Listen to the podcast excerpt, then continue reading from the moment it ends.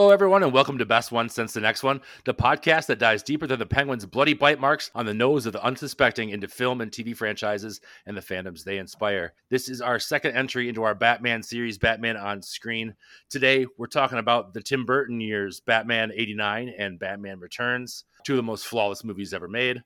We'll get into it. But today, I had to bring on the show a very special guest, someone very near and dear to me to discuss at least Batman 89. We we built our friendship around this movie, I think. But today on the podcast with me, I have Mr. Joel Gilbert in his podcast debut, I think, right? Uh not ne- not necessarily, but it's my uh first podcast in a hot minute. Oh, I guess you were on that podcast for Joel and I used to be in a band called the Campanellis, and you did do like a, a like a drunken interview at Quinn and Tootie's bar. We were definitely compromised and uh, heavily intoxicated on that interview, and I, I probably said some things that I regret. But now we're we're looking at like 10 years later so I, I, think i'm good. You got canceled on that on that yeah. Campanelli on that local spins pod? Cancel yeah so scrub the internet for that. We'll look for that later on. Joel i wanted to have you on for this movie because i feel like even if like tim burton and michael keaton called me and they're like yeah we heard you have a podcast and we want to do batman 89 i'd be like ah, i gotta do that with joel because i feel like this is one of the first things we bonded over as friends. Here's a list of things that we bonded over as friends Bruce Springsteen. Check. The anniversary. Check. The Get Up Kids. Check. And Batman 89. Does that sound accurate? Sure. There's there's probably like 150,000 other things too, but those are definitely some some highlights. and uh and Batman is uh Batman 1989 is is very important to my life and uh rewatching it just like fueled the fire of that even more. Absolutely. I think I remember uh, Joel and I both used to work at GameStop. Uh, uh, unfortunately, I feel like there were countless days where we'd have like game advisors or like people that worked under us. Like I was the assistant manager and Joel was the third key, and like we would like in, tell our employees to pick things up because we kept doing the "don't forget your lucky deck" from Batman 89, like spraying like Fallout 3 cards everywhere, and people were just had to pick them up all day. I think that uh, there was many times where we just did the "Don't forget your lucky deck" part from this movie and did like 52 card pickup. So sorry if any and if any of those people are listening, sorry for that. Jack, it's an important job. I need someone I can trust. You are my number one guy. Now, don't forget your lucky deck. So at this point, you said you know you said Batman '89 is very important to your life specifically. What's your relationship to Batman '89 and Batman in general? '89 and Batman in general, I, I feel like it's just because I, I grew up in it and I I, I lived it. It was not the first movie I saw in the theater, but the definitely the first movie that I saw that was I was excited to see in the theater, and I was like sure. ready to go.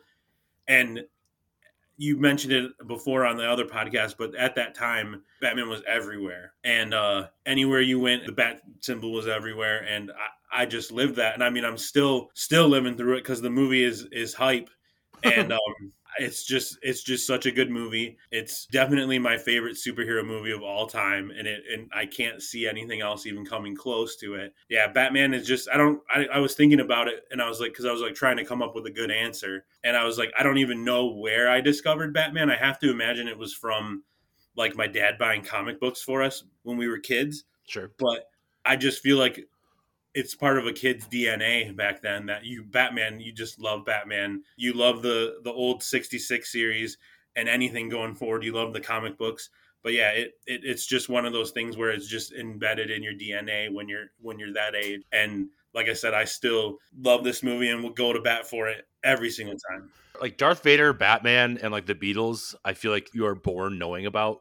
And I think that like the boys are proof of that. My boys are proof of that because they like they somehow knew the Batman theme, but we'd never watched like Batman 66 or like had ever seen it or heard that song before. They had to have picked it up somewhere, but it's just it just seems like this innate thing that you just love Batman as a kid. And then as you grow up, it just gets like darker and more interesting and you get more into the themes of it. And um I think Batman 89 really opens up in that same kind of way where you're like as a kid, you kind of feel scandalous watching it because it's darker and grittier but it's just so cool looking. And then as you Oh, grow up, it's just like you just appreciate all the little nuances, facets in it. How about Batman Returns? Batman Returns is uh was like what was it three years later 92 Mhm. and I I mean I was still I was still uh, a huge fan and I remember going to see it in the theater I was uh the Danny DeVito Penguin that year for Halloween I didn't know that. That Are there, that's a are there pictures of that? there are my wife asked me for them because I brought that up when we were watching the movie. Uh, My stepmom has them, so Oh. I, I know they exist. But yeah, I just remember like being that Danny DeVito penguin and like Batman Returns. uh, Well, I I could I could nitpick Batman Returns a little bit about some things. It it, it still is equally great and not as good as the first, but a a very good sequel and uh like the villains in it are and like that's like you said the one of the best things about Batman is the villains. One thing I want to say too before we get on to the next part is we were talking about why Batman is such an important character. I think it's because everybody has a different Batman that they love like adults, kids, teenagers there's there's a Batman for everybody. So it's it's not like a Superman where it's just pretty consistent Superman. Batman has a there's a different level of Batman for everybody, and even when you're like 80 years old, there's a, there's a Batman story that you'll read and you'll be like, oh hell yeah, that's awesome. But I, I hate to jump back, but I wanted to make sure to say that. That's a great point too, because you know I was watching Batman: The Brave and the Bold today, and I was like, well, this is probably somebody's Batman. Batman the animated series is somebody's Batman. Oh yeah, Batman, eh, like Adam West Batman, is, is definitely Paul's Batman. It's a lot of people's Batman as well, and that's a great point because yeah, Superman, there's little nuances and things that change about him over the years, but it's still pretty consistently like truth, justice, in the American way, or, or whatever they changed it to now. I forget what they changed it to, but like pretty much just Superman fighting for the cause of good, and then you get into the nuances of it as you get more into comics and read about you know different authors and uh, artists' takes on him. But there's overall, there's like one Superman. You're absolutely right. I think too that um I remember as a kid knowing the different Batmans, like watching the Adam West show and watching the Tim Burton and, and reading the comics, and they were it was all Batman. It's all that's all the same character. It's just different facets, and like I don't think anyone else really has that or has that uh has that going for him where to, I totally knew the differences between the two but I loved them all equally and and got things out of all of them And it's interesting that you say that Batman Returns is not as good as Batman 89. We might have to reconcile our friendship later on in this podcast. what But we'll we'll get to it. We'll get to it. We'll get to it. oh man this is really just I wanted a public forum to so Joel didn't kill me when he finds out some things that I say later on. So I would never hold anything against you for your pop culture opinions. in terms of the Batman, how are you feeling about Matt Reeves the Batman? What's your hype level for that? It's high. I definitely don't go to the movies as much as I used to, and I Sure. definitely don't get as hyped for movies as I used to. But I mean, anytime there's a Batman and anytime there's kind of a new telling of it, I'm always willing to give it a chance. And uh, and yeah, I'm I'm super pumped for it and super excited, and I think it looks awesome. And it's really soon. It's so soon. I gotta tell a quick story real quick. I went on a date this past weekend to see the movie Scream. There was no second date, and I think it's because I'm like 10% sure it's because during the Batman trailer before Scream, I let out like a little squeal on accident. And I like Dean screamed myself out of a second date. so here I sit, dateless on a Tuesday. No. It's all right. We're we're doing a podcast, so uh, At least you love me, Joel. I do. And then we're going to Washington, D.C. to take back the White House. Ah! I'm ready for it. I think Robert Pattinson is going to be an amazing Batman. I hate when people make that jump. They're like, "Oh, the Twilight guy is doing Batman. Let's see how that goes." And it's just like ignoring the 15 amazing, weird, bizarre like art house movies he did in the middle that makes him the perfect Batman. You know, but we'll see. We'll see. We'll get ready. They said it. the same thing about Miss when they cast Mr. Mom as as Batman, and uh, look what happened. Now, now in hindsight, people look back on Michael Keaton and they're like, "But I, I, I would say he's the he's the best Batman." And thank you for saying that because you know what time it is. It's Bat time. It's bat time. It's time to head to the Bat Computer for a brief rundown on the history of Batman 89 and Batman Returns. Let's go to the Bat Cave. Thank you.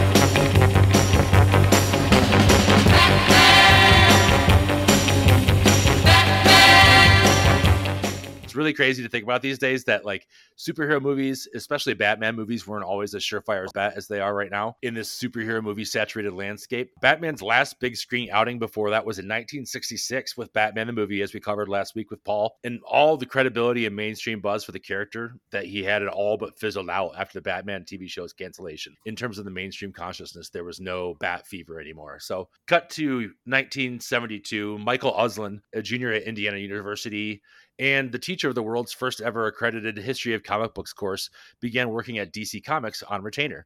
Warner Media Group, who owned DC at the time, wasn't too happy about owning a bunch of no name superhero licenses and only saw merit in the Superman name. Kind of going to your point earlier, Joel, about like Superman just just like this uh, dependable American character that really um, spoke to people. But Uslan and his business partner at the time, MGM executive Benjamin Melniker, set out to acquire the Batman rights with a mission to create a, a dark and gritty vision of Batman on the big screen. They bought the film rights to the character on October 3rd, 1979, for a substantial sum that needed to be paid back every year until a Batman movie went into production. The Clock King would have felt right at home in this ticking clock conundrum. Studio after studio turned the project down until 10 years later when it was finally pitched to a record company, Casablanca Records, who had been dubbed at the time as the Kings of Disco. So originally it was slated to be a Universal Pictures release, but it jumped from studio to studio until it finally found its home at Warner Brothers with Jon Peters producing. A young animator turned director named Tim Burton was eyed for the project after his colorful and creative films Pee Wee's Big Adventure and Beetlejuice were huge successes at the box office. At the same time, the star of Beetlejuice, Michael Keaton, was also being eyed for the role of Batman, causing dramatic and hostile pushback from Batman fans around the world. There were tens of thousands of hate mail letters poured in expressing their disdain and disbelief that they'd cast a comedian in the role of their beloved billionaire playboy turned mass vigilante. So basically, everyone before the internet, everyone was really upset that they cast Mr. Mom as uh, as Batman. But come on, he was Beetlejuice. Toxic fandom existed pre uh, pre Reddit, so that's good. That's good to know. It's it's like comforting in a weird way. But like if you think about it, and you know, you know, hindsight's twenty twenty, obviously. But like Batman eighty nine is essentially like a dark comedy it's not really an action movie. It's not really a full fledged superhero movie. It's kind of like a real bleak, dark comedy, and and Michael Keaton is is ideal for that. It's just about giving people chances where you creative people know how to be creative. Let them be creative. I don't know. I, I can't picture anybody else in the role of Batman at this point, especially once you get into like the Val Kilmer and George Clooney of it all. Michael Keaton as Bruce Wayne is like electric. I love him. He's got he's he does it all. He's he and he he looks good in the suit he's cool. He's cool as Batman, and he's also a little bit a little bit crazy, and uh, he's he's got it all, and it, it shows. And I, like I said, I I can't. I mean, obviously Michael Keaton's in other roles, but when I when I see him, I think I think Batman. Absolutely, and I I do think besides the animated series like Kevin Conroy voice, I think Michael Keaton's Batman voice is the best because it's not as like as everybody else's is. It's just like casual, cool, but still gritty and I don't know, just something about him. He's just so suave and laid back in the role. It's probably because we grew up with him and we yeah. just it's just like imprinted on us at such an early age. But I just that voice, whenever like the Christian Bale does the Batman voice, it's like Ooh. comical because it's just it's just not Batman. I don't know. It just sounds like he's growling at you. I don't appreciate it. Um, I feel like I did read I did read somewhere that like he did try to speak in a lower register, but whatever Michael Keaton's lower register is, it's way smoother and cooler than everybody else's. But it's still like when he says, "I'm Batman," like it's yeah. still it's still like scary and and uh intimidating. But I don't. I mean, obviously, sure. In in 1989, if I was like a 25 year old dude, maybe I'd be like, "Hey, what are they doing casting this guy as Batman?" But sure, it to- it totally works and I also remember reading something too where uh, like Arnold Schwarzenegger was upset because he was he was like and don't quote me on this, but I feel like it was Arnold Schwarzenegger was like upset that like oh this is this is it. Like this is the first time that they cast somebody who wasn't like a muscle bound guy as the hero. And oh. that that's yeah I, I can't remember what it was but I remember seeing that where like the action stars were upset because this is the first the first like known successful time where they cast someone as that as Batman who was wasn't like a muscle bound guy. So I, I think it's I think it was a great choice, and obviously we're we're still talking about it today. So Yeah, I think I think specifically about him talking um when they're in the, the cathedral at the end and he goes to uh the Joker. He's like, "Excuse me, you ever dance with the devil in the pale moonlight?" That's how I think of Batman talking. Excuse me. Have you ever danced with the devil in the pale moonlight? I think that your the Schwarzenegger point is a good one. I think I have read that somewhere where it was like this changing of the guard, especially just you know Batman. This type of movie specifically was kind of the changing of the guard away from like the Cobras and the Commandos and the Diehards into more like franchise entertainment like this. So that would make sense that they would feel threatened. As we'll see later on, Arnold Arnold found his way back in in a in a big way. Huh. So and don't and don't get me wrong, I'm I'm I'm totally okay with Arnold Schwarzenegger in the bat in his in his role in the Batman franchise. Anyways, uh, with the rest of the cast, Vicki Vale was originally going to be played by uh, Sean Young from Blade Runner, but she protested about her character vanishing from the pages with every version of the script. And then, right before the movie was going to be filmed, she was in a horse riding accident and she was unable to play the role. The film executives jumped at the chance to recast her, and they pulled in Kim Basinger, who this is kind of weird saying, but Kim Basinger has probably one of the greatest screams in film history. Go. Vicki Vale throughout the movie screams, and it's like like I feel like don't they they sample it in the in the soundtrack. totally. Um, it's every and it's like literally burned into my brain that if I heard that scream, I'd be like, oh yeah, that's Vicki Vale, Batman, 1989. But As we'll find out in a moment too, that's not all that was sampled by Prince into uh into his songs from Kim Basinger, but uh So Kim Basinger was cast, and arriving on the set after the production had already started, she said of her character, "I wanted her to be tough in the newsroom, but I wanted her to be feminine like Cinderella." I think that absolutely comes across in the role. I love how they always refer to her like badass photos that she took, and then now she's taking pictures of Batman, and it like yeah, she's she's a successful woman doing her thing, and and like I said. She's a perfect uh, romantic interest for Bruce Wayne and Batman. she just it's kind of she kind of plays it right down the middle. She's savvy, she's successful, but she's still like she's just a, a photojournalist it, being taken on by the Joker. She's gonna be freaked out, and like you said, that scream just like permeates the entire movie. But you know, I think of her towards the end too when they're in the cathedral and she's just like purple oh i love purple like that whole part where she just like decides to like seduce the joker that's like all of kim basinger's creation you know i think that that's very much very telling of how into the role she was. Jack Nicholson was brought in to play the Joker for a reported $50 million and also nabbed top billing. Just to put that amount of money in perspective for this time period, $50 million in like 1989 bucks is the rough equivalent of 112 million dollars in 2022 bucks like with inflation which is just fucking insane also to put that even more in perspective michael keaton made like 4 million as batman and then his pay raise for batman returns after this movie was just like a huge hit was 10 million. So even as like the returning character playing the title role he still made like 40 million dollars less than jack nicholson to play the joker.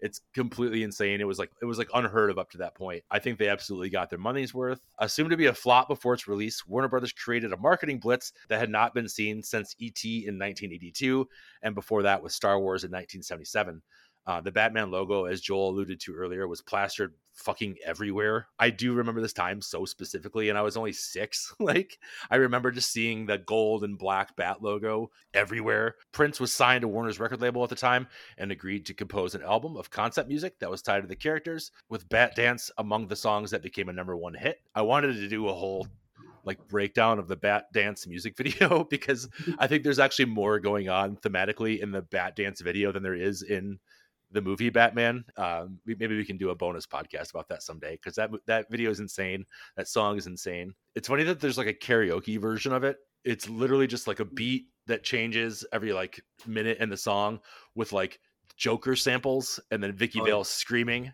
and then it's Vicki Vale, Vicki Vale. So imagine how much imagine what yeah exactly imagine what kind of psychopath you would look like getting up to do karaoke at a bar and being like batman vicki vale vicki vale bruce wayne and like just people would just think you've fucking lost your mind. Warner Brothers Licensing Arm Licensing Corporation of America contract with 300 licensees to create more than 100 products. Do you remember that like catalog? Do you remember that? I do. I, there was a catalog, and then there was also like on the home video a Daffy Duck and like in Bugs Bunny, like Warner Brothers cartoon about them buying things from the catalog. Let's see if you're really ready to watch this movie. Okay, popcorn? Check. Soft drink?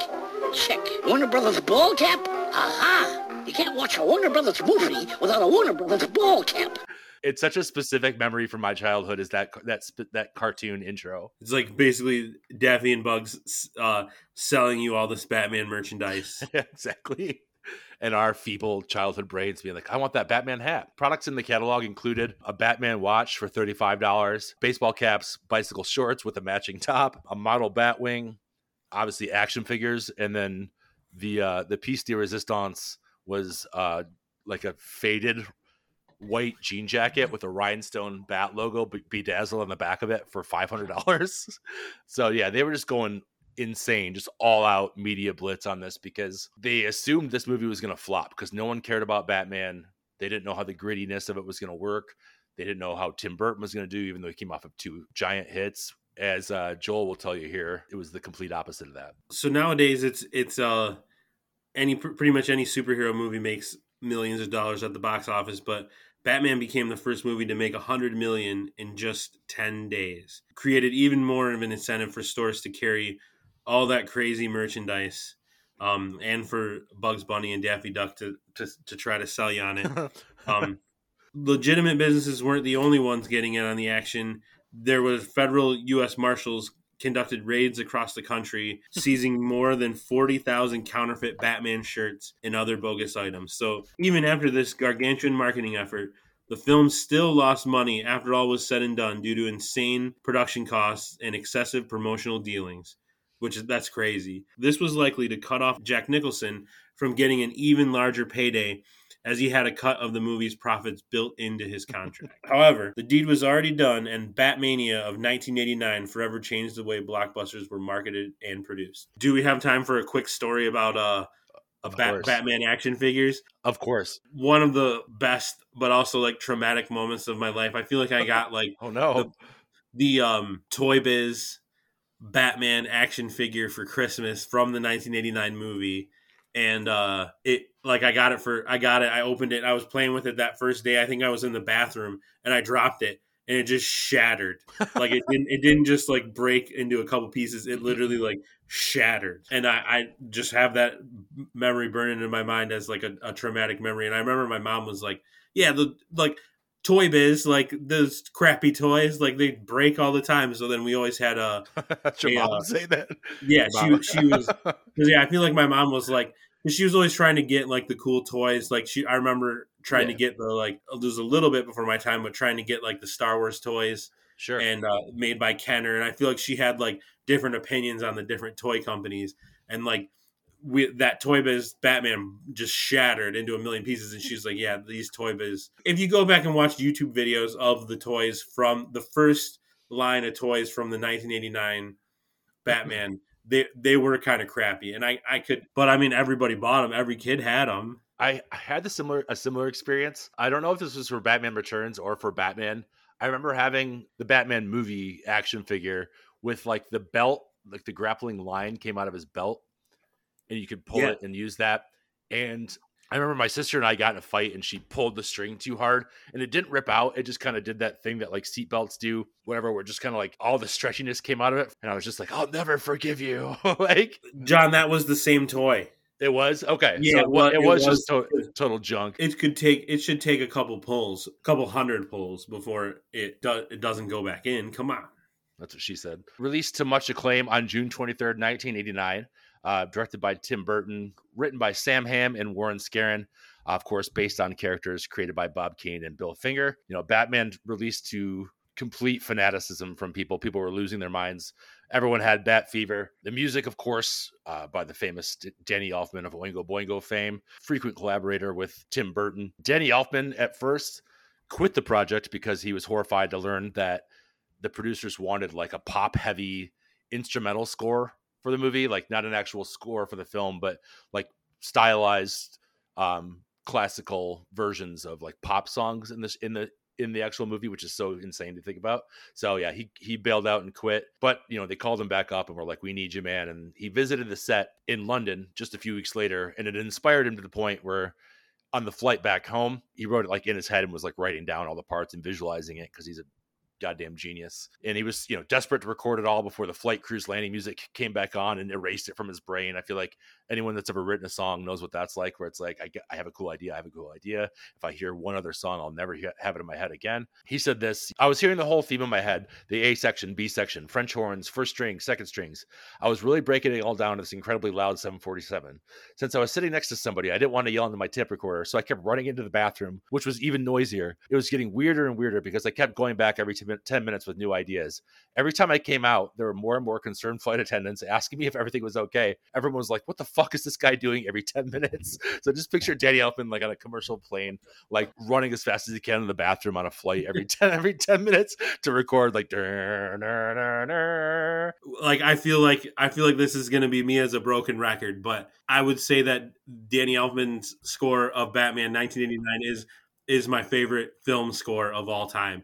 It's literally like in my notes when I was watching the movie, I took, I wrote down like that the Batman theme and the music throughout is what Batman is still to this day. Like it still like resonates and every variation of Batman theme theme I feel like is based off of that. Amazing. I disagree with John and I think the the first score is better than the second score but they're both equally great. There's there's a reason for this, and I looked into it. The the score is implemented better in the second one. There's reasons for that because in, in Batman '89, they were using certain like dubbing techniques and things like that, where okay. the score the score as you're watching it. I mean, the more you watch it, the more it sticks out. But like, uh, and it's been like remixed and remastered since then in various forms, you know. But like when it first came out, it was buried by the sound effects because he wasn't writing it for the movie. He was writing it like just as themes for the movie, right? He was just kind of writing mm. a score for Batman for a Batman movie. So Batman Returns incorporates the themes of the characters a lot more fluidly and like plays into the events of the movie better. And I just okay. and there's like the Penguin theme I think is gorgeous and like the Catwoman theme is so is so cool. And I just can never get the score from the beginning of Batman Returns out of my head when the bassinet's going down the river. Oh yeah. When you get pipe organ and like children's choir singing, it's just like that's that's where I feel the most at home. It's not that it's better, it's just used the theme is just like more incorporated into the second film, so I think it just overall is a more successful score, but this is a more formative one. Nothing's better than driving down the road and going. I also have another personal connection to the the original Batman score. Um, when we were kids uh, in the early '90s, my uncle Dale and my brother and I we we made a, a like a homemade horror movie because he had just gotten a video camera and he'd just gotten some editing like software for his like whatever computer he had. We made a horror movie called the babysitter and for whatever reason he he edited the film and he he used the score of Danny Elfman's score from Batman 1989 to score the babysitter and it's I think it just resonates with me more because I think of that too but sure. but yeah. What you're saying is we're going to need the penguin pictures and a copy of the babysitter. You've never seen the babysitter before john? I've only seen uh two clowns or uh... okay yeah well i'll have to uh, i'll have to hook you up with that in one way or another we'll we'll get those pictures and yeah okay. more uh embarrassing footage of me from the 90s. Not even for the podcast, not even for like the Instagram, just for my own personal use. So, and now the true reason I brought Joel on. It took a while. I won't say we bonded right away over Prince, but Prince is uh, another thing that Joel and I share. Joel actually got me into Prince. Embarrassingly, I always said that Michael Jackson was better. Joel basically threatened to excommunicate me as his friend for saying such a blasphemous thing, and and, and here we stand years later, having seen Prince together at the United Center. There might be time for that story.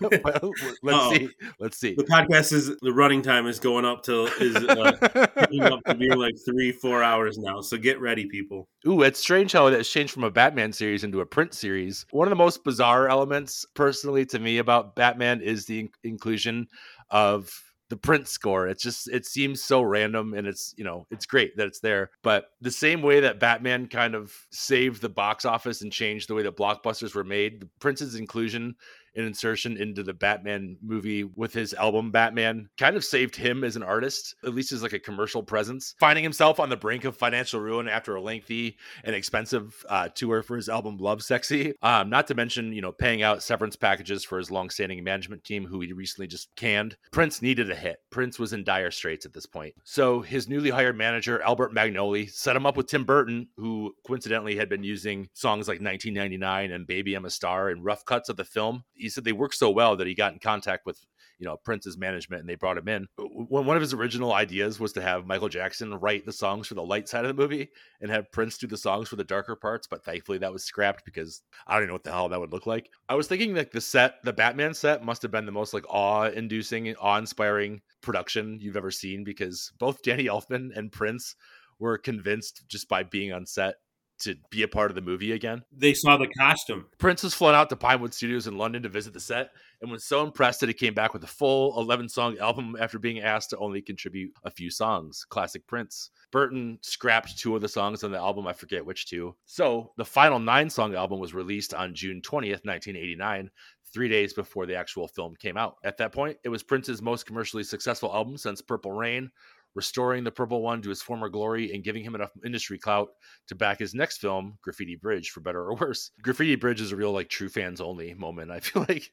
But um, I do have to mention real quick too, though, that like one of the songs on the soundtrack is called "Scandalous," and it features you know heavy samples of of Kim Basinger's lines from the movie, but also just of her like moans and groans and things like that. So as the story goes, after like a private recording session with her, the, that the Paisley Park cleaning crew had to clean just tons of honey off of the mixing boards after some like nine and a half week style like sexual escapades between Prince and Kim Basinger. And then like I, I, guess Prince and like Kim Basinger have like this like Stockholm syndrome. Basically, he was like irresistible to her, clearly because he's Prince, but like like her family allegedly had to go like pick her up from Prince's house and like kidnap her from the house because she was just so obsessed with him and like her car had to get towed out of his driveway because she got just got taken away from there so quickly. I don't know. It's just this really crazy, bizarre, kind of off-putting story about Prince and Kim Basinger.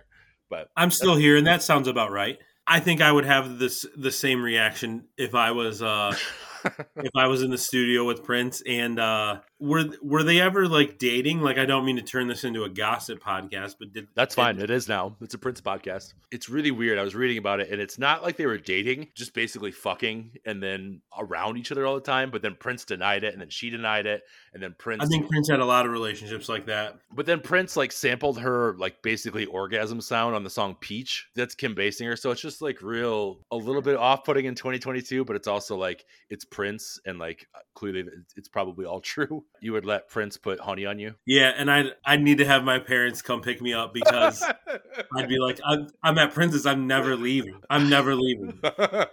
More power to you. This is just me listing off the perfect cast. Obviously, we had Michael Keaton as Bruce Wayne and Batman. Jack Nicholson as Jack Napier and the Joker, Kim Basinger as Vicki Vale. Here's one for you Robert Wuhl as Alexander Knox, King of the Wicker People. If anyone could call into the podcast and tell me what happened to Robert Wuhl, like he he was so good in this movie.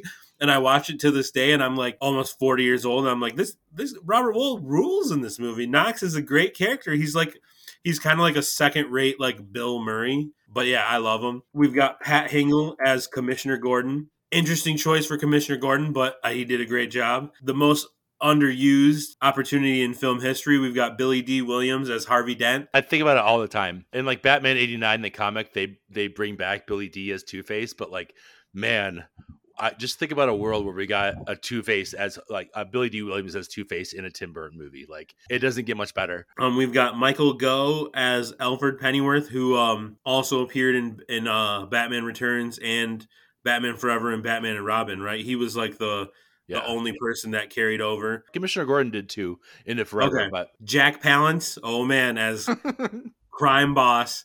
Carl Grissom. Jack Palance as Jack Nicholson as Carl Grissom. Yeah, Jack Palance. When I was a kid, I had no idea who he was, but uh, I definitely remember him in this role. And yeah, he he's like, "Is that you, Sugar Bumps?" Don't forget your lucky deck. In a movie full of like bomb ass quotes, he has like two or three of them. Like, you are my number one. guy.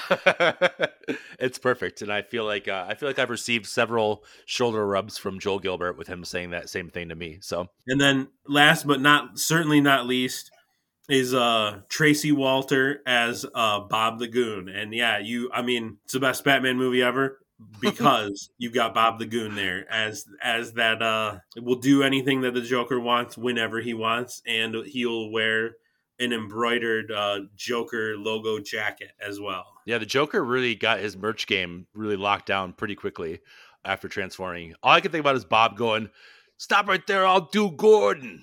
Um, I mean, you don't want him to kill the commissioner. No, Bob, Bob the Goon, gotta love him. Movie had a budget of forty-eight million dollars with a box office of 411 million. This is insane. Seventy-one percent critic score on Rotten Tomatoes, eighty-four percent audience score. Wrong, one hundred percent on bo- on Hundred both. percent audience, no negative feedback. oh, well, I guess we nailed it. We're doing things a little bit differently on this episode because the plot for Batman 89 is literally like Batman knocks Jack Napier into a pool of acid. He becomes the Joker. Batman defeats the Joker. Usually we would go way more in depth, but I think that the story behind the movie is way more, honestly, way more interesting than the plot of the movie. And that's what I was saying earlier is like my only real nitpick about Batman at this point in my life is that it's not really like about anything. It just kind of exists and it's a series of really cool looking things and cool sounding things and cool moments and cool lines and cool costumes and cool cars and cool gadgets. But it's just like kind of like a direct line from A to B. But that's not really a complaint. It's just kind of how the movie was made at the time. I don't really know what else to say about it beyond the fact that like it's so many iconic moments, so many amazing aspects to it. Gotham has never looked better. The Batmobile has never looked better. The Joker has never been better. I just I just love it so much and there's just so much about it to praise and like I can basically act this movie out. You know what I mean? I feel like if I if you gave me like a half hour to prepare, I could probably do this movie from start to finish every line because it's just so ingrained in my head. What else do you think about Batman 89? The cast is perfect.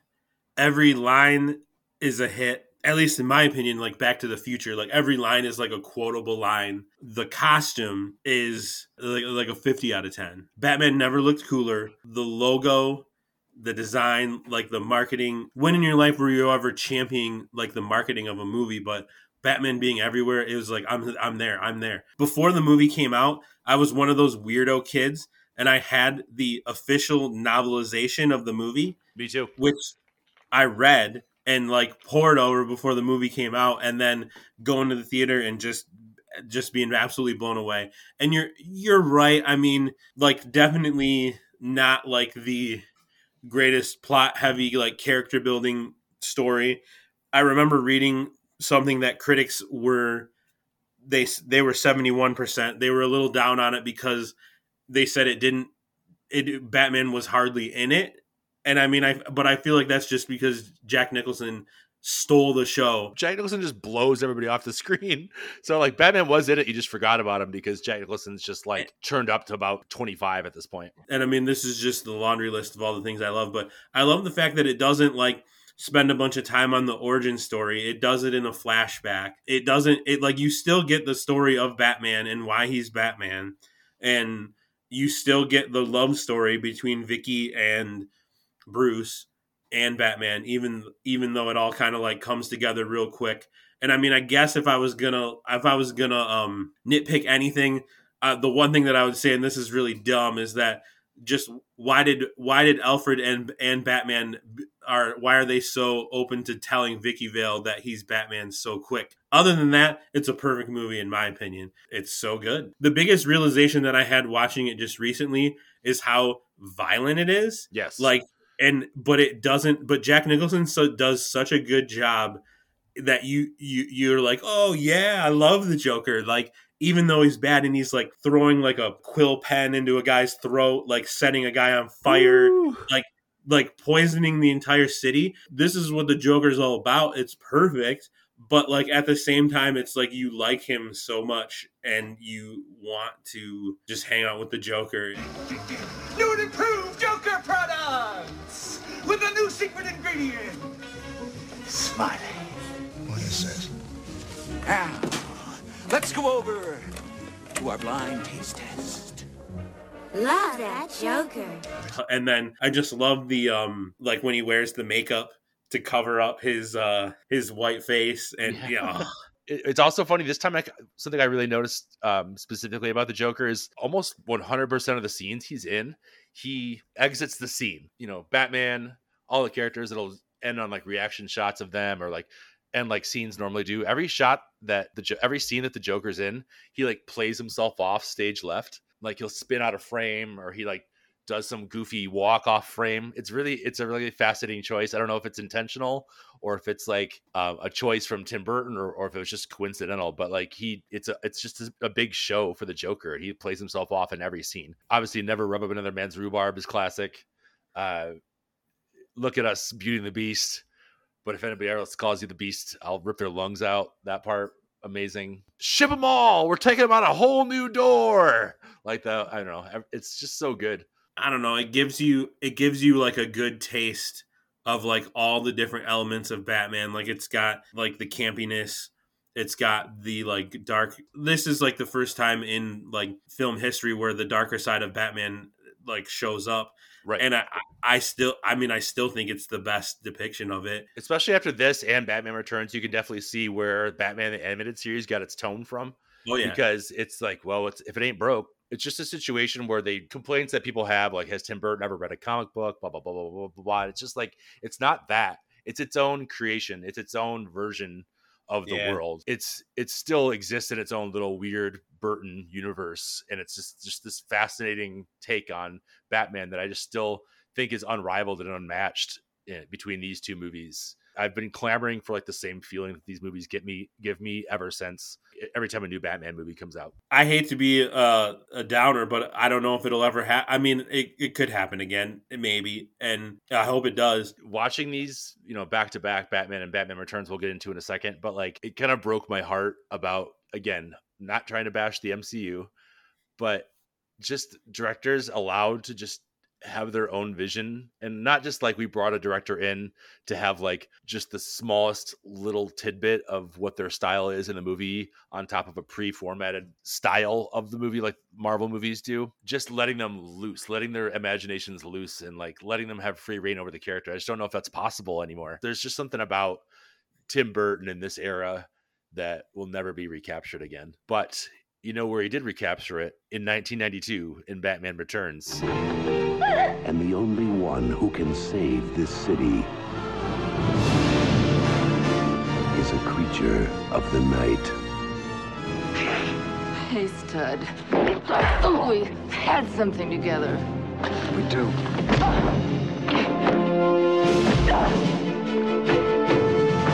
While she craves a romance she can sink her claws into, You're catnip to a girl like me. he plots a foul reign of destruction. My dear penguins, thanks to Batman, the time has come to punish all of Gotham! the summer of 1992, Batman returned, but not before the studios coaxed Tim Burton back into the director's chair, demanding and eventually given carte blanche to do as he pleased.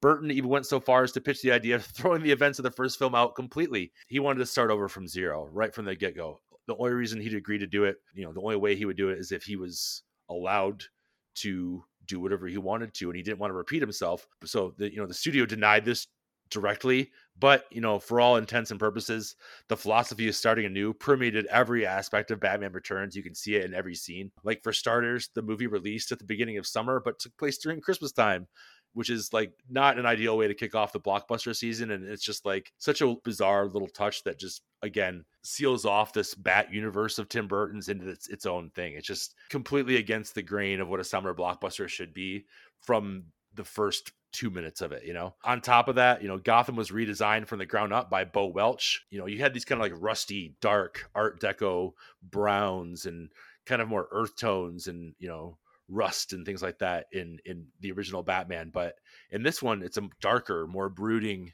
Gotham. It's gray, it's black, it's dramatic. It was described as having this generic fascist, like neoclassical architectural aesthetic. Even after the sets from the original were stored specifically at Pinewood Studios in the event of a sequel, so they were just like st- they're like, well, there's to be another Batman. We're to keep these sets away. But then Tim Burton was like, nah, we're, we're, we're starting from scratch, basically.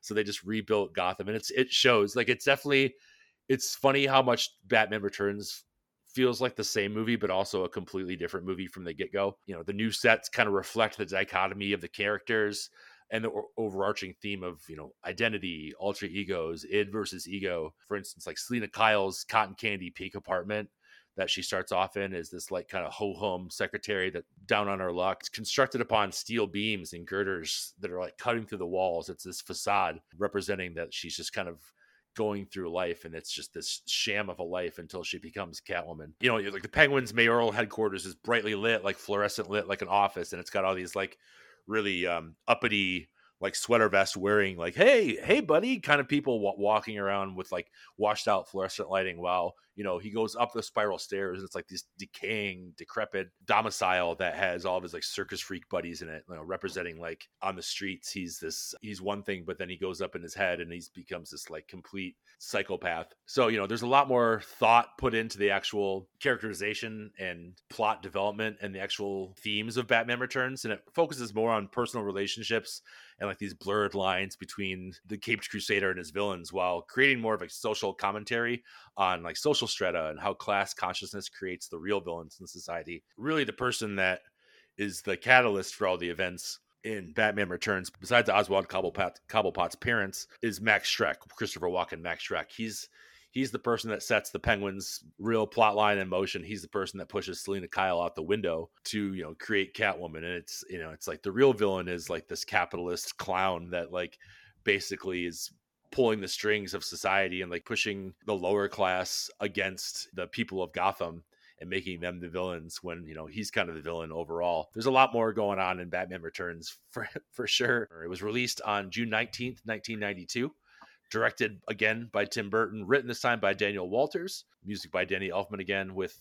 you know Michael Keaton as Bruce Wayne, Danny DeVito as Oswald Cobblepot, also known as the Penguin, Michelle Pfeiffer as Selina Kyle slash Catwoman, Christopher Walken as Max Shreck, Michael Gough makes a return as Alfred Pennyworth, and Pat Hingle back as Commissioner Gordon. The budget for this one higher this time, eighty million dollars, and you know slightly diminishing box office returns on this, two hundred sixty-six point eight nine million dollars. Rotten Tomatoes score of eighty percent with the critics and seventy-three percent with the audience. People attribute the lower box office score how like insanely violent and dark and sexual Batman Returns is. It's it's wild. It's a wild, wild, wild movie. What are your thoughts on Batman Returns, Joel? They saved a lot of money because they didn't have to pay Jack Nicholson. Yeah, exactly. Like we can make more of a movie because we didn't just blow our budget on one guy.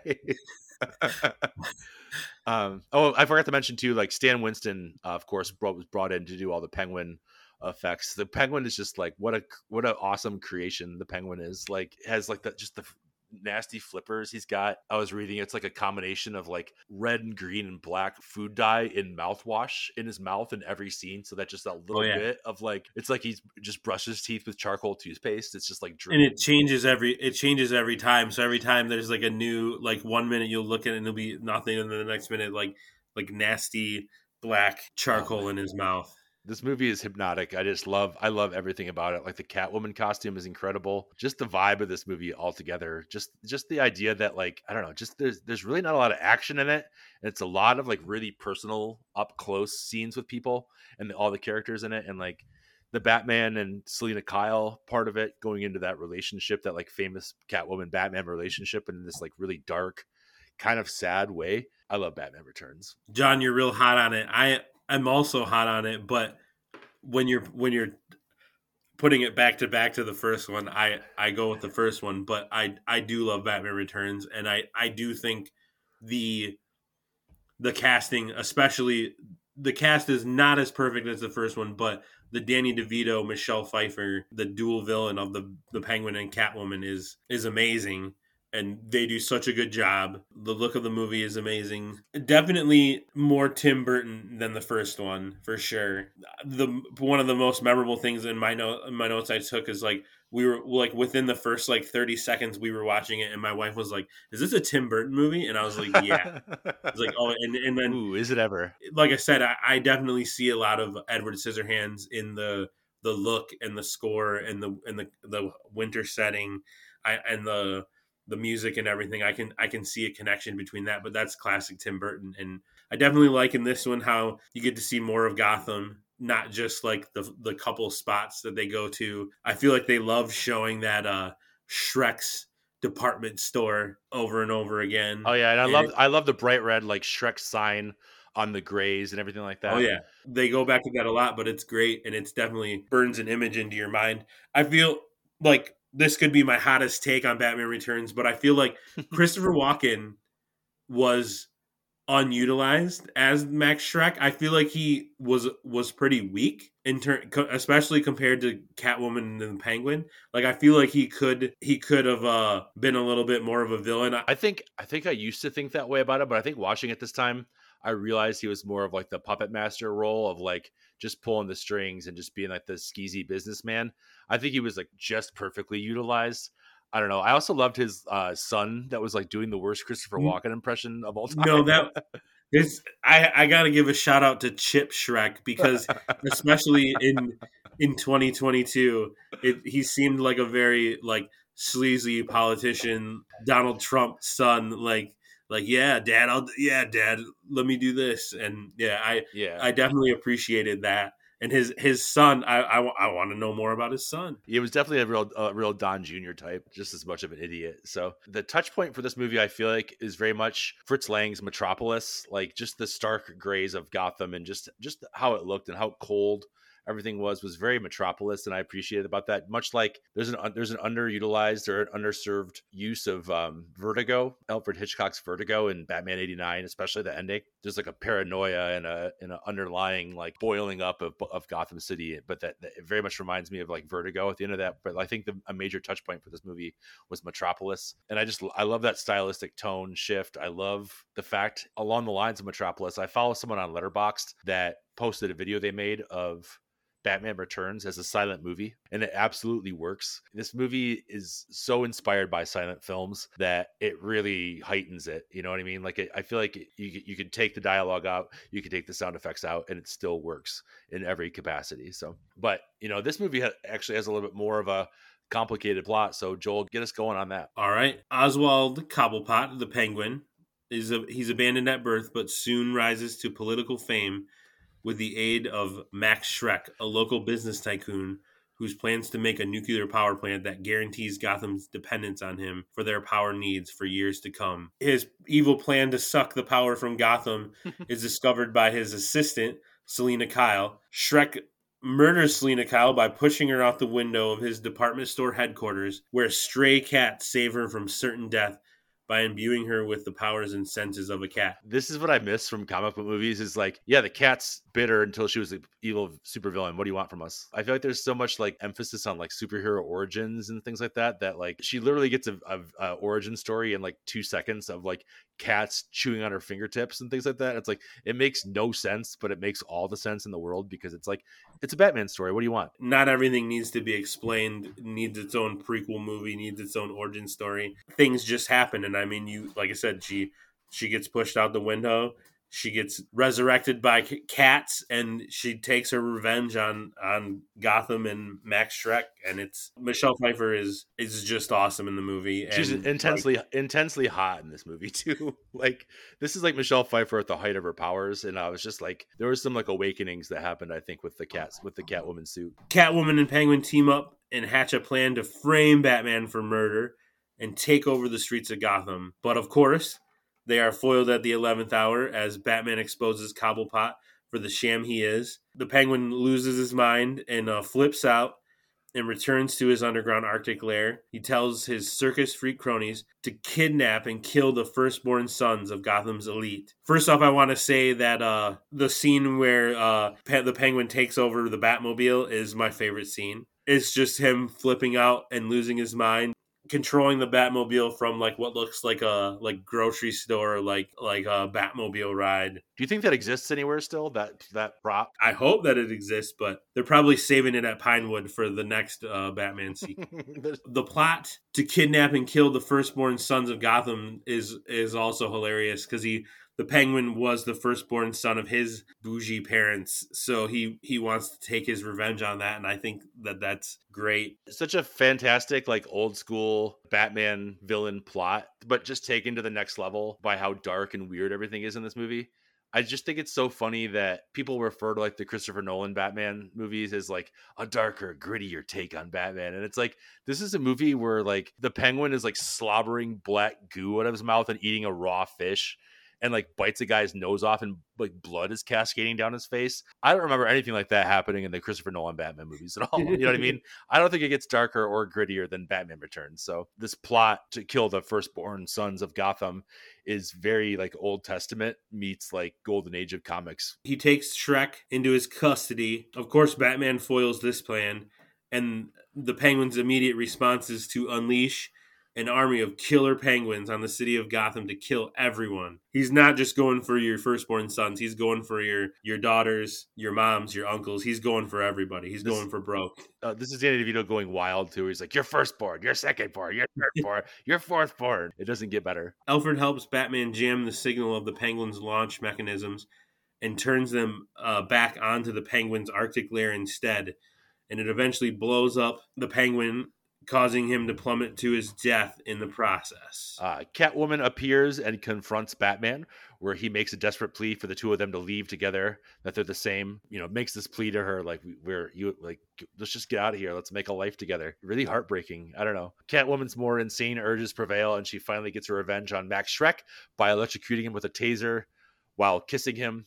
Uh, as the whole power reactor of the Arctic layer explodes and everyone goes down with it. At this point, the penguin emerges with the most black goo ever shooting out of his mouth. He's looking really fucked up. Eventually, he succumbs to his injuries and falls over and this really sweet really amazing moment of these art these emperor penguins waddling out and carrying they carry the penguin to his watery grave like pallbearers and it's just like man i just love it. I just love what they're doing here so much and the, the, the score is pumping and it's this moment where it's like that criticism that tim burton cares more about the villains. It's just that he started to care more about the characters. I don't think it's just the villain. I don't think villains even get this much pathos in in modern superhero movies. They try so hard to make these like shades of gray style villains and like the penguin's definitely not that. He's definitely like messed up and evil throughout. He's kind of irredeemable but like there's a sympathy for him. He's he's had a hard life. He was abandoned by his parents. He he uh, was duped into thinking he could be something bigger by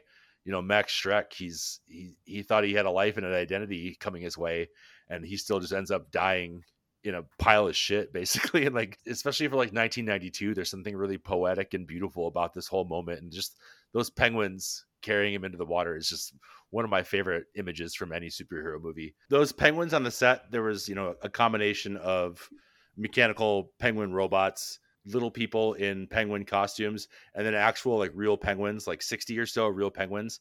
And they had their own dressing room on set. And that whole giant penguin lair set was always at 35 degrees to keep the the penguins comfortable and that they flew them in in like a refrigerated compartment on an airplane and things like that. So the penguins got treated like really well on this movie, which I think is great. I'm obsessed with this penguin set. I'm obsessed with this like giant water tank. I love large spaces and giant water tanks for some reason. I'm completely obsessed with them. Like I was talking to Paul last week about the submarine set on Batman 66. It's just like for some reason I just want to be in a room like that. I don't I really don't know what it is, but this set specifically is so so so cool. You get these like haunting images from it like the like the clown that the penguin shoots with the umbrella and later on Max Shreck is like fumbling for the gun and that clown is like his corpse is like sunk to the bottom of the of the water. It's just as bleak and dark as it can possibly be for a sequel to like one of those most popular movies ever made. I love that about it. And I love it really gets into the idea of identity and alter ego. You barely see Batman in this movie at all. People thought that Batman wasn't in the first one a lot. He's literally in this movie like three times, I think total you know, for extended lengths of time, obviously. But you don't see you see Batman in the beginning during the tree lighting, and then you don't see Batman again for an hour, for a full hour. And it's like that's the gutsiest thing possible. You see Bruce Wayne though, and you see this transformation. You see this transformation of Selina Kyle into Catwoman and this transformation of the Penguin into Oswald Cobblepot. The movie is really just toying with the idea of who are you really? The classic Batman concept of is the mask your identity or is your, you know, alter ego your real identity? Who's the real you? And just flipping with that dichotomy of of of identity. It's just such a cool movie. I am running real hot on it right now. You are. that was the thing that I wanted to like. I was, I was like, I, I, don't, I don't know if I have the guts to tell Joel that like right now I think Batman Returns is like a little bit above Batman eighty nine. It's totally okay, man. it's just a little bit above it. You know, Batman eighty nine is so ingrained in my DNA that like, but if I do zoom out and just really look at both of them, it's like this movie is pure magic. Like it's just so so well put together and just so haunting and dreamlike and honestly so mournful and sad. You know, Michelle Pfeiffer, I don't think has really ever been better in anything. Danny DeVito is just crushing it. I think Christopher Walken is amazing in this, but like just these bizarre, super sexualized, dark, violent characters in a sequel to what was like one of the biggest like toy moving movies of all time. You know, not that the first one's not violent, but this one is especially repulsive and it really works to its favor. It's great. It's like if Batman 66 had a nightmare. And I think Batman always works best when it's like gothic horror. It definitely the grittiness and the darkness of Batman is in, important, but you also have to have uh, a little bit of the the lightheartedness and a little bit of like taking a little bit from the the 66 era in order to make it make it feel more Batman. I feel like the Burton movies do a good job of being really dark and being really like horrified. I mean, if you really like, if you really put it down to what happens in these movies, it's horrifying. The, I mean, the Joker is literally killing people left and right. Yeah, and it, it's horrifying, but because it works so well with as Jack Nicholson as the Joker, you're able to. There's like some sort of weird, like sick enjoyment to it, and then same thing with the Penguin. Like there's a side of it that the, a balance between the two. I just wanted to say too, like the the I love the relationship between Bruce Wayne and and Selina Kyle. Me too. They they know like Michelle Pfeiffer does such a good job. Like they know that they they like you want them to get together. They know they want to be together, but because they are who they are, they can't. And you just feel so bad for them. And then obviously, what happens at the end is isn't it at the end? Catwoman's still alive, right? Yeah, it's just she, that's the end scene of the movie. Is she the bat signals up in the air and she raises her head because there was gonna be like a Catwoman spinoff, but it just it it uh, everything kind of changed hands. Everything everything kind of went to shit with Batman Forever. we'll, we'll get into more of that next week. Yeah, and like the Selina Kyle, like Michelle Pfeiffer as Selina Kyle and Catwoman, she's definitely sexualized because that costume is basically like a like S&M like leather costume but it's it's this character that is really progressive for the time cuz she's very much like I'm taking the city back like she she saves that woman in the alley from the um from the guy that's mugging her. She's just like oh yeah you're going to count on Batman to save you huh? You can't you can't even save yourself. Like she's like I'm here to liberate Gotham on my own and it's just such a cool take on the character because I, I like I love this like the psychopath nature of Catwoman in this movie, but she's coming from a place of like really progressive feminism. It's, yeah. it's just such a cool meshing of the two. Like the nine lives thing makes absolutely no sense, but like sure, let's do it.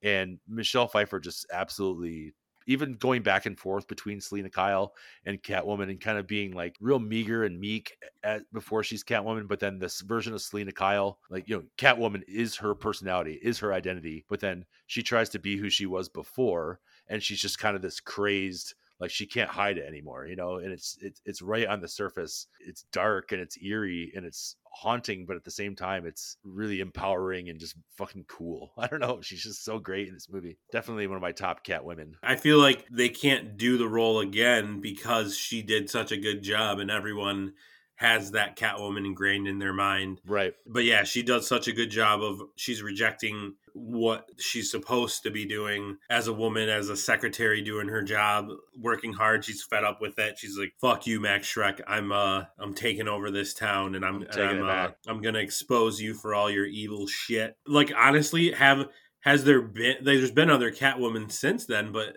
has there been an iconic Catwoman since 1992 i don't i don't think so. For the wrong reasons like the halle berry catwoman was obviously a disaster. Catwoman in in dark knight rises is like i don't know she's fine. Just like anne hathaway's catwoman is just kind of like she's just so tacked on and and just barely there. I don't know. Yeah. Batman returns is firing in all cylinders and i love it. And the marketing for this movie too was also there because remember like the bat, the cat, the penguin, Oh yeah, and also like McDonald's fries never tasted better than when they were in the Batman Returns fry cup, and then all those Batman Returns like uh collectible cups from McDonald's are just another like extremely nostalgic thing from my childhood. you know Batman Returns was on the up and up because the '89 Batman had Taco Bell, right? exactly. So yeah, so the, and, and Taco Bell was not the not the uh, Taco Bell that it is of 2022, where everybody I feel like loves Taco Bell. It was it was like sawdust meat in shells. But then Batman Returns was so grisly and gritty and dark and weirdly sexual that it completely reformed McDonald's like Happy Meal policies because they had a Happy Meal based around Batman Returns and like all McDonald's, you know, McDonald's uh executives were like, "What? What is the shit coming out of the penguin's mouth? Like, what is going on? Like, you told us this was like a kids movie."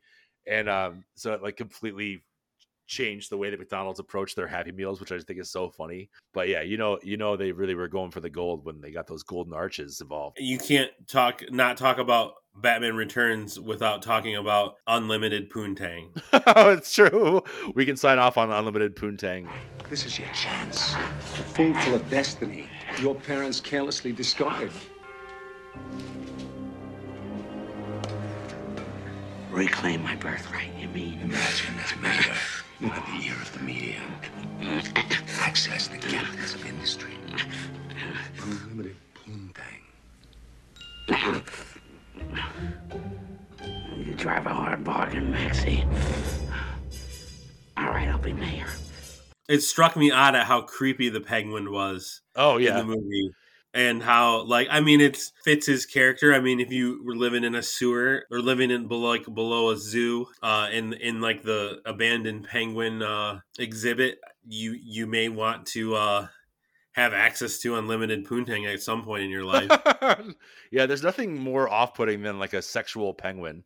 Um, Yeah. especially with I- like when he has like all like the coat and the top hat off, and he's just that like round ball of a man, and you're just like, I don't. Yeah. He's just he's so fucking horny in this movie. It, it's really off-putting. I had forgotten how sexual this movie is. So, or like Mm. when Catwoman's on his bed, like explaining the plan, and he literally gets out uh like flavored lube out of his out of his uh nightstand. It's like I don't remember. I didn't catch. I didn't catch that. Yeah, he said she says something about um a fly in the ointment, and he's like, yeah, he's like, what kind of ointment you want? You want flavored or regular? And like he gets like two boxes of lube out of his nightstand.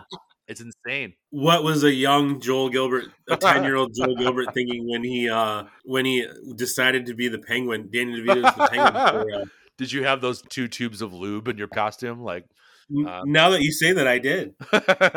Unlimited Poontang is a great place to end any podcast. So, Batman Returns and Batman 89, the Tim Burton years of Batman, are pretty hard to catch at this point. You can interpret Batman in as many ways as you want to on screen, but hearts and minds, you know, I think that my uh, my heart will always belong to these two. So, any closing thoughts on on the Tim Burton Batman years? Just thank you, Tim.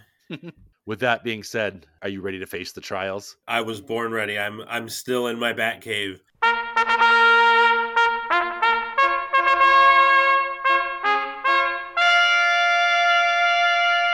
Let the trials commence. The official trials game of the Batman series is called Off the Bat. We're going to go through and ask Joel a series of best and worst of the Batman universe, slightly rapid fire, and uh, get his takes on the best and worst worst of the on-screen Batman films. So, are you ready to go? Yes, All right. So, best Bruce Wayne, it's got to be Michael Keaton, baby. worst Bruce Wayne. I gotta go with uh Ben Affleck. Like I don't even I don't even remember. Like I love Ben Affleck, but I don't even remember him as Bruce Wayne. Best Batman. I gotta I, I gotta say Michael Keaton. worst Batman. I gotta go with Christian Bale. My uh my Nolan my no I like like I said earlier, I love going into and, and and absorbing any take on Batman that I can, but the the as years go by, the Nolan uh Batman is just I, I don't know, it's it's like I appreciate the effort, but it's just not Nice try, Chris. just- yeah, it's not it just doesn't do anything for me. yeah, thank you, Tim. No, thank you, Chris. I mean, we don't want to say no thank. I mean, at least like I'd rather have there be Batman movies than no Batman movies. Yeah, for sure. And I, I think I'm definitely warmer on the the Nolan movies than you are. So. Oh. Uh, so I'm just kind of going with the flow here. Um, best bat suit. The no, I I don't. I want to I want to say no, but I mean the the '89 costume, like the whoever decided that, like, do you know what I'm saying when like the the bottom of the bat is like different in the suit compared to the all the other logos and the traditional logos? Yeah, it's thinner. Yeah, I don't know whose decision that was, but to me, it's like awesome, and it's just like iconically burned into my brain, and it's just like this is, and I mean, it's it's perfect. He looks good. It's cool. It looks like manageable. It's awesome. Uh, worst bat suit. Um, I'm gonna go with probably. I gotta go with uh the Justice League, Batman versus Superman. I, like I said, I the love Ben Affleck, but I I, I don't. It, his Batman doesn't really resonate for me. I kind of like that suit. I kind of like the Batman parts of those movies, but best Batmobile. uh I'm sorry. I remember going to a car show when I was a kid to see the 1989 Batmobile, and I had like a my dad bought us like a like a program from it, and like there were pictures of the Batmobile, and I just remember like cycling through it, and there there were like all kinds of cool cars, but I would just always look at the Batmobile, and yeah, the who invent like I don't know the name of the person that invented that, but I want to like tweet at them and say thank you. Like, how did you design this? Like everything from '89 Batman. I'm just, I'm like, I'm sorry. I'm just, I'm just hundred percent there. It was uh, Anton Furst and Julian Caldow who Oh. uh, who created the Batmobile. So like, Do whole- they have Twitter? Do they do you do they have Twitter? Can I tweet at them and be like, thank you for, thank you for this? You can do that on your own time, Joel. All right, I'm I'm gonna do it. I kind of have a feeling where this is going to go to best Gotham. Well, Oh, you didn't wait, do wait, you wait, didn't do the worst sorry. Batmobile. Worst worst Batmobile. Well, I got the Tumbler, man. Bad. I hate it. No, nobody nobody wants No. Bat. I mean, the like you might as well have Batman in a Hummer. Unacceptable. Stupid. It doesn't even look cool. I also think right now honorable mention is the Batman Forever Batmobile when Robin's driving it around and like the bat wings are like flopping on top of it. There shouldn't be anything flopping around on the Batmobile. There Um, shouldn't. It should be. It should be like clean, hard, cold, black steel. You're doing beat poetry right now. Yeah. Oh yeah. Spoken word. uh, best Gotham. So I'm gonna. I'm gonna say. I'll probably say Batman Returns, and then and then. But I also love the Batman. I love the the Forever and Batman and Robin Gotham's as well. Like I feel like they get bigger and wackier and crazier, and I love them. But yeah, I got I gotta say, I- like Tim Burton started that. Like I feel like with every every movie, it got like more and more over the top, and I appreciate that. But yeah, I, I'll I'll say Batman Returns. Uh, and then worst Gotham. Worst Gotham Nolan trilogy, man. It's uh like if I wanted to go to Chicago, I would just go to Chicago. And we know how you feel about Chicago, Joel. It's too spread out, and what else? and uh I don't know. Everyone wears sun. Joel's two big things against Chicago are it's too spread out and everyone wears sunglasses. Everyone everyone's wearing big sunglasses in Chicago, and it's too spread out. there there was a rule there was a rule in my life where I would only go to Chicago to see Bruce Springsteen. That was like the only time that I was like allowed to go to Chicago because it's just too spread out. But yeah, but if Christopher Nolan, I don't know if you're making a movie for like pe- people in the heartland, but if I wanted to go to Chicago, I would just go. Like I don't need like I want to be transported to like a dark place in my in my mind. I don't want to be in Chicago. This is very indicative of his style where it's just like there's no emotion to any of it. It's just very cold realism. And I just I don't know, whatever.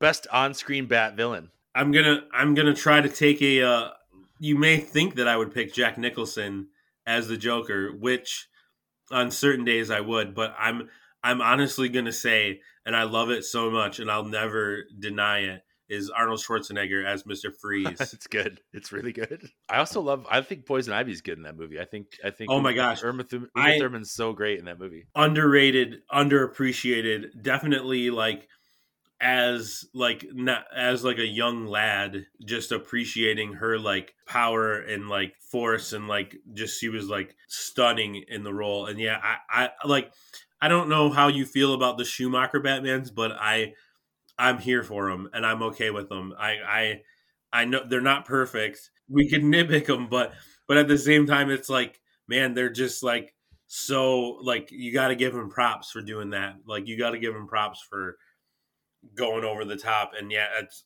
but yeah, I, like I said, Arnold Schwarzenegger is Mister Freeze. Love it. Worst on-screen Bat villain. I gotta probably say Ra's al Ghul from Batman Begins. Not great. Not fun. Not even remotely. I've battled in my head and tried so many times to get into Batman Begins, and I've like rewatched it many times, and I I can't. And I would say also like uh runner up would be the scarecrow from Batman Begins. Also, shit. Like, come on, man. Like, like Cillian Murphy is that that guy's name? Yeah. I mean, I give him I give him props for trying, but it's just not. The movie is just not firing on any cylinders. Best Batman movie. hmm. I wonder what this is going to be. I uh no, you know what it is. It's Batman, Tim Burton's Batman from 1989. It's my favorite superhero movie of all time. It's the one of the most enjoyable movie experiences anyone can have, and I, I recommend anyone watching it go if you've never seen it, go watch it. If you're have a kid who's like surprisingly young, but you're like, yeah, you can watch this really dark, creepy movie that like has Jack Nicholson like killing people, and it is it, it's the best. You get Prince on the soundtrack, you get Danny Elfman, you get a perfect cast, you get that costume again. Like like Google search that costume and just look at it, and you're like, oh shit. You get the Batwing flying away with balloons. Oh yeah. it. Yeah, we didn't even talk about that when he flies the Batwing up against the moon, the silhouette. Classic. Like that was completely unnecessary, but awesome. No, it's completely necessary. You got to do it. If I was ever flying the Batwing, that's the first thing that I would do. If you're making a movie and you're forced between making the decision of having the Batwing fly in front of the moon or not having the Batwing fly in front of the moon, you make the Batwing fly in front of the moon. And then uh, let's end it on a downer. Worst Batman movie. I mean, I know the world the world is out there thinking all these different things, but I, I gotta go with Batman Begins. I think I said the same thing. It's just, especially when you put it up on the, against the next two, which are actually like trying to do something. The ending just is so boring. It's the least fun. It's the least like enjoyable. It's I don't know. I don't know. It's just not great. Uh, I like the world is out there feeling different things. That's the world is out there feeling different things, but because I feel like I feel like pe- a lot of people would say Batman and Robin. I feel like a lot of people would say maybe Dark Knight Rises, but I I, I love Batman and Robin. I I just before I go, I just want to say I don't uh I don't want to sound like a like a Nolan hater, but but it's just the way that the the cards unfolded, and like I said, I appreciate it, but So yeah, that wraps up our discussion of Batman '89 and Batman Returns. Joel, thank you for for doing this with me. I wouldn't want to do it with anybody else. oh man, I hope I was I hope I was good, and uh I love you, John, and uh And you love Batman '89, I think more than me.